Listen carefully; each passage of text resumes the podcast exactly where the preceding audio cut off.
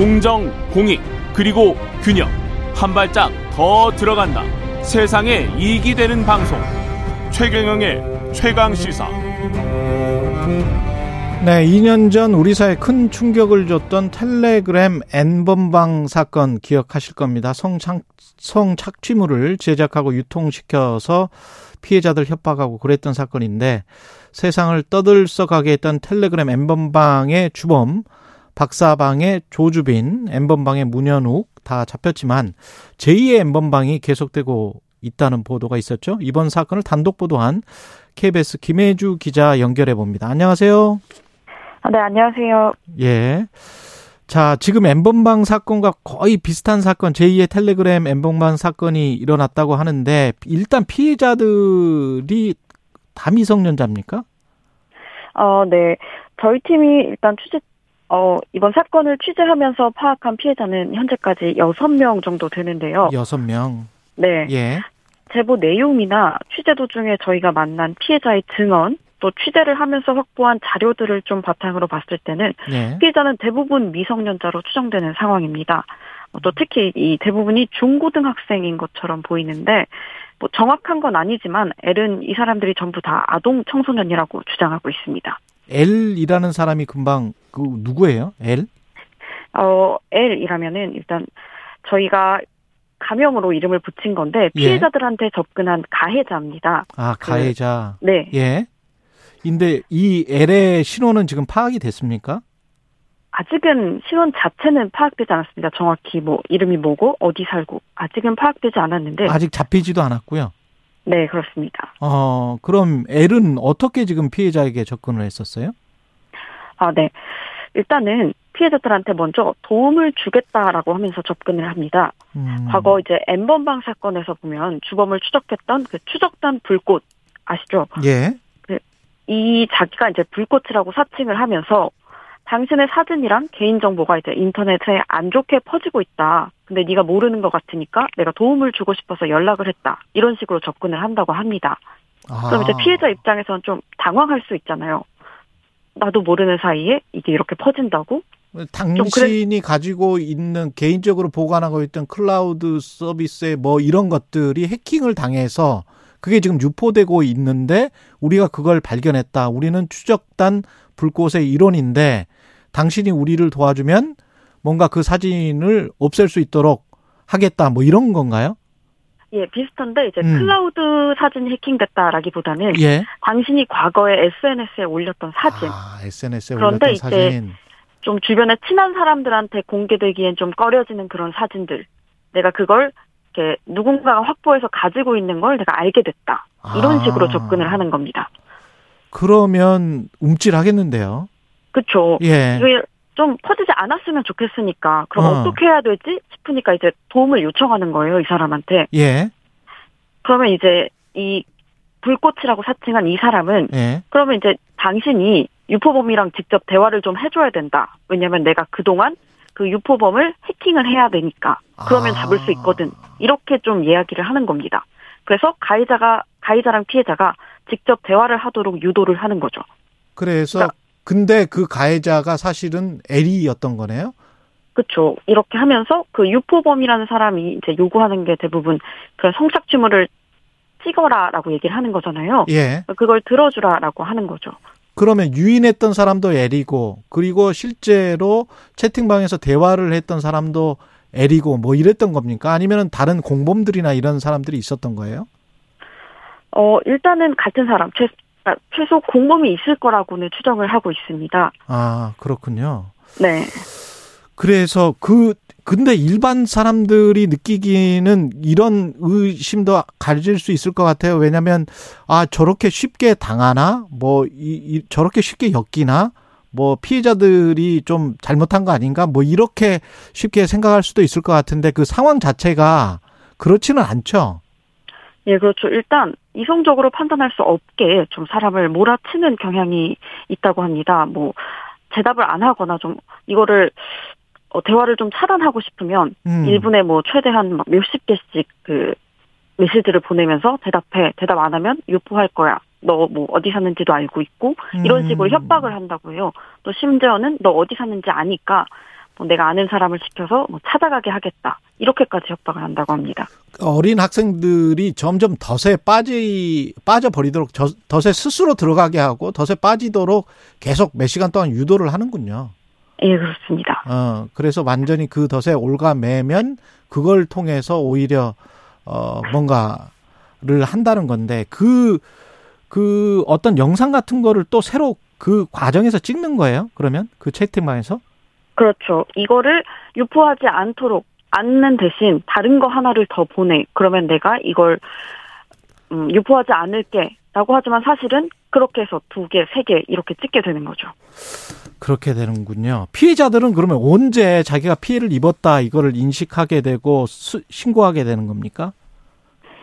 이게 이제 어 뭐 다 그런 건 아닙니다만 저희가 예. 취재한 사례 중에는 이제 시간을 정해놓고 몇 시간 동안 몇 개를 찍어라라고 이렇게 몰아친다고 해요. 예. 그 시간이 지나고 이제 어느 정도 내가 혼자 생각할 수 있는 시간이 되면 음. 어 근데 이거 좀 이상한데 이런 생각이 들 수 있는 거죠. 그래서 아침에 눈을 떠보니 또는 다음날 생각해보니 어 이상한 것 같아. 그 다음에는 어떻게 하죠? 피해자가 할 수 있는 게 뭡니까? 어 일단 그 주변에 좀 도움을 청하거나 예. 지금 저희 사례자 같은 경우는 불꽃한테 직접 연락을 했다고요. 당신이 이런 걸 보낸 게 맞느냐. 아 그때야. 그러니까 완전히 보이스피싱이나 비슷하네요. 이게. 뭐 어떻게 보면 그럴 수 있죠. 그냥 예. 내가 모르는 사이에 내가 인식할 수 없게끔 나를 정신없이 하고 음. 그렇게 범죄에 끌어들이는 게. 그 다음에 이제 당한 다음에 그제야 뭐, 뭐 은행이나 검찰이나 경찰에 당신들이 이 전화를 한 게 맞느냐 뭐 이렇게 되는 거네요. 예, 그렇죠. 예. 경찰은 이걸 어떻게 수사를 할 수 있어요? 어 일단은 그 텔레그램 측에 협조를 요청을 하- 하긴 했습니다. 근데 예. 이제 뭐 과거 엠번방 때도 그랬듯이 그 텔레그램 측이 협조를 어, 잘 해주는 편은 아니거든요. 이게 해외 업체니까 그렇죠. 서버가 해외에 있으니까 협조를 예. 구할 수밖에 없는데 사실 쉽지는 않은 상황입니다. 어 그러면 음, 그래서 네. L에 지금 신원 파악이 안 되고 있는 거군요. 그쪽에서는 개인 정보라서 내놓을 수 없다 뭐 이렇게 이야기를 하는 걸 테고. 예, 아무래도 좀 그런 측면이 있습니다. 어. 뭐 대신 다양한 방법으로 수사를 좀 진행하고 있는데요. 예. 뭐 지난번 엠번방 사건 이후 이제 법이 조금 강화가 돼서 경찰이 성착취물을 구매하는 사람처럼 위장 수사도 이제 가능해졌잖아요. 예. 뭐 구체적으로 어떻게 하는지는 기밀 사항이라고 그렇죠. 알려지진 않았지만 예. 그래서 이제 그런 식으로 다양하게 좀 수사를 하고 있다고 합니다. L과 같은 가해자들이 다른 메신저에서도 텔레그램 말고 다른 메신저에서도 활동을 했다는 제보가 들어왔습니까, 지금? 예, 일단 제보가 들어왔습니다. 예. 뭐 텔레그램 외에 다른 메신저에서도 좀 텔레그램보다 더 활발하게 활동을 했다 이런 제보가 들어왔는데 어 요것도 그 해외에 서버를 둔 해외 메신저긴 해서 음. 만약 수사를 한다면 협조를 구해야 하는 그런 상황입니다. 지금 이 사건 같은 경우는 취재를 KBS 몇 명 기자들이 했죠? 기자들 몇 명이 했고 다른 쪽과도 같이 했었나요? 예, 일단 저희가 다섯 명, 세 명에서 다섯 명이 이제 취재를 시작했는데 예. 제보를 확인하고 뭐 조언을 구하다가 이제 음. 그 추적단 불꽃의 원은지 에디터, 얼룩석 원은지 에디터랑 함께 취재를 진행하게 됐습니다. 그렇게 됐군요. 협업 취재를 해서 여기까지 왔는데 이게 사건이 잘 마무리가 돼서 주범까지 잡혔으면 좋겠는데 그 L 이외에 또 다른 공모자들이 분명히 있을 것 같다는 생각이 드네요. 이 L 같은 경우는 그러면 뭐 얼마나 많은 성 착취물을 보관을 하고 있는지 뭐 이런 거는 지금 전혀 밝혀지지가 않은 거군요. 그렇죠. 그런데 이제 저희 뭐 제보자나 이런 분이 뭐 짧은 시간 안에 몇십 개씩 이렇게 제작을 했다 할 수밖에 없었다라고 이야기를 하는 걸 보면 예. 가진 뭐 그런 식으로 이제 확보한 성착취물이 굉장히 많을 거다. 그렇기 때문에 이 사람을 반드시 잡아야 한다. 그렇게 음. 생각을 하고 있습니다. KBS와 언룩소의 공동 취재로 확인된 피해자는 지금 여섯 명이다. 아까 모두의 여섯 명이라 그랬죠? 네, 맞습니다. 예. 이 엠번방 사건 이후에 법적으로 뭔가 근절 대책을 강화하기 위해서 개정도 법 개정도 이루어졌었는데 이게 그 법 개정만으로는 안 되는 건가 보네요. 그때 이루어졌던 법이 뭐였어요? 엠번방 방지법이 있었는데.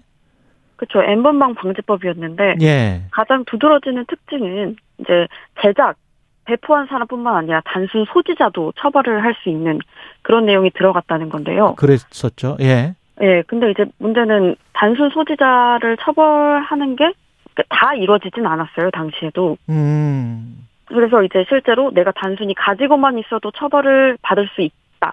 이런 인식이 좀 이용자들에게 이렇게 인식이 되는데 좀 미흡한 측면이 있었다는 게 좀 문제가 있었다라고 봅니다. 어, 확실하게 외국처럼 단순 소지만 하고 있어도 보기만 해, 해도 어떤 중벌이 처해져야 된다. 그런 네. 근데 아직은 좀 미비하다 그런 말씀이네요. 그렇죠. 예. 그리고 그 피해자를 직접 만나 보기도 했습니까? 그렇죠. 저희가 이제 피해자를 대면하진 못하고 이제 예. 그런 그, 어, 화상 인터뷰를 진행을 했는데요. 예. 어, 뭐, 피해자께서 이제 그때 말씀을 좀 해주셨어요. 이런 근절? 어떻게 하면 좋을지, 어떤 도움이 필요한지. 피해자들은 뭐라고 하던가요, 마지막으로? 예. 어, 그런 얘기를 해주셨어요. 신고를 하고 연대를 해달라. 음. 그 N번방 사건 때도 이제 많은 분들이 함께 이제 분노하고 강력하게 처벌해야 한다. 이렇게 목소리를 내주셨잖아요. 예.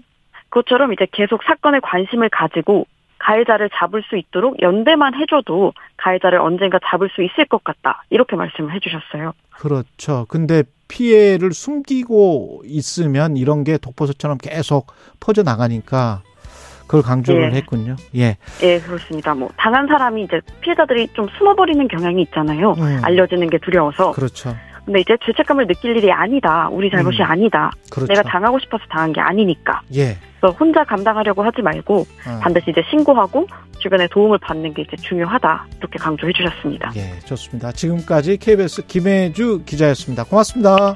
예, 감사합니다.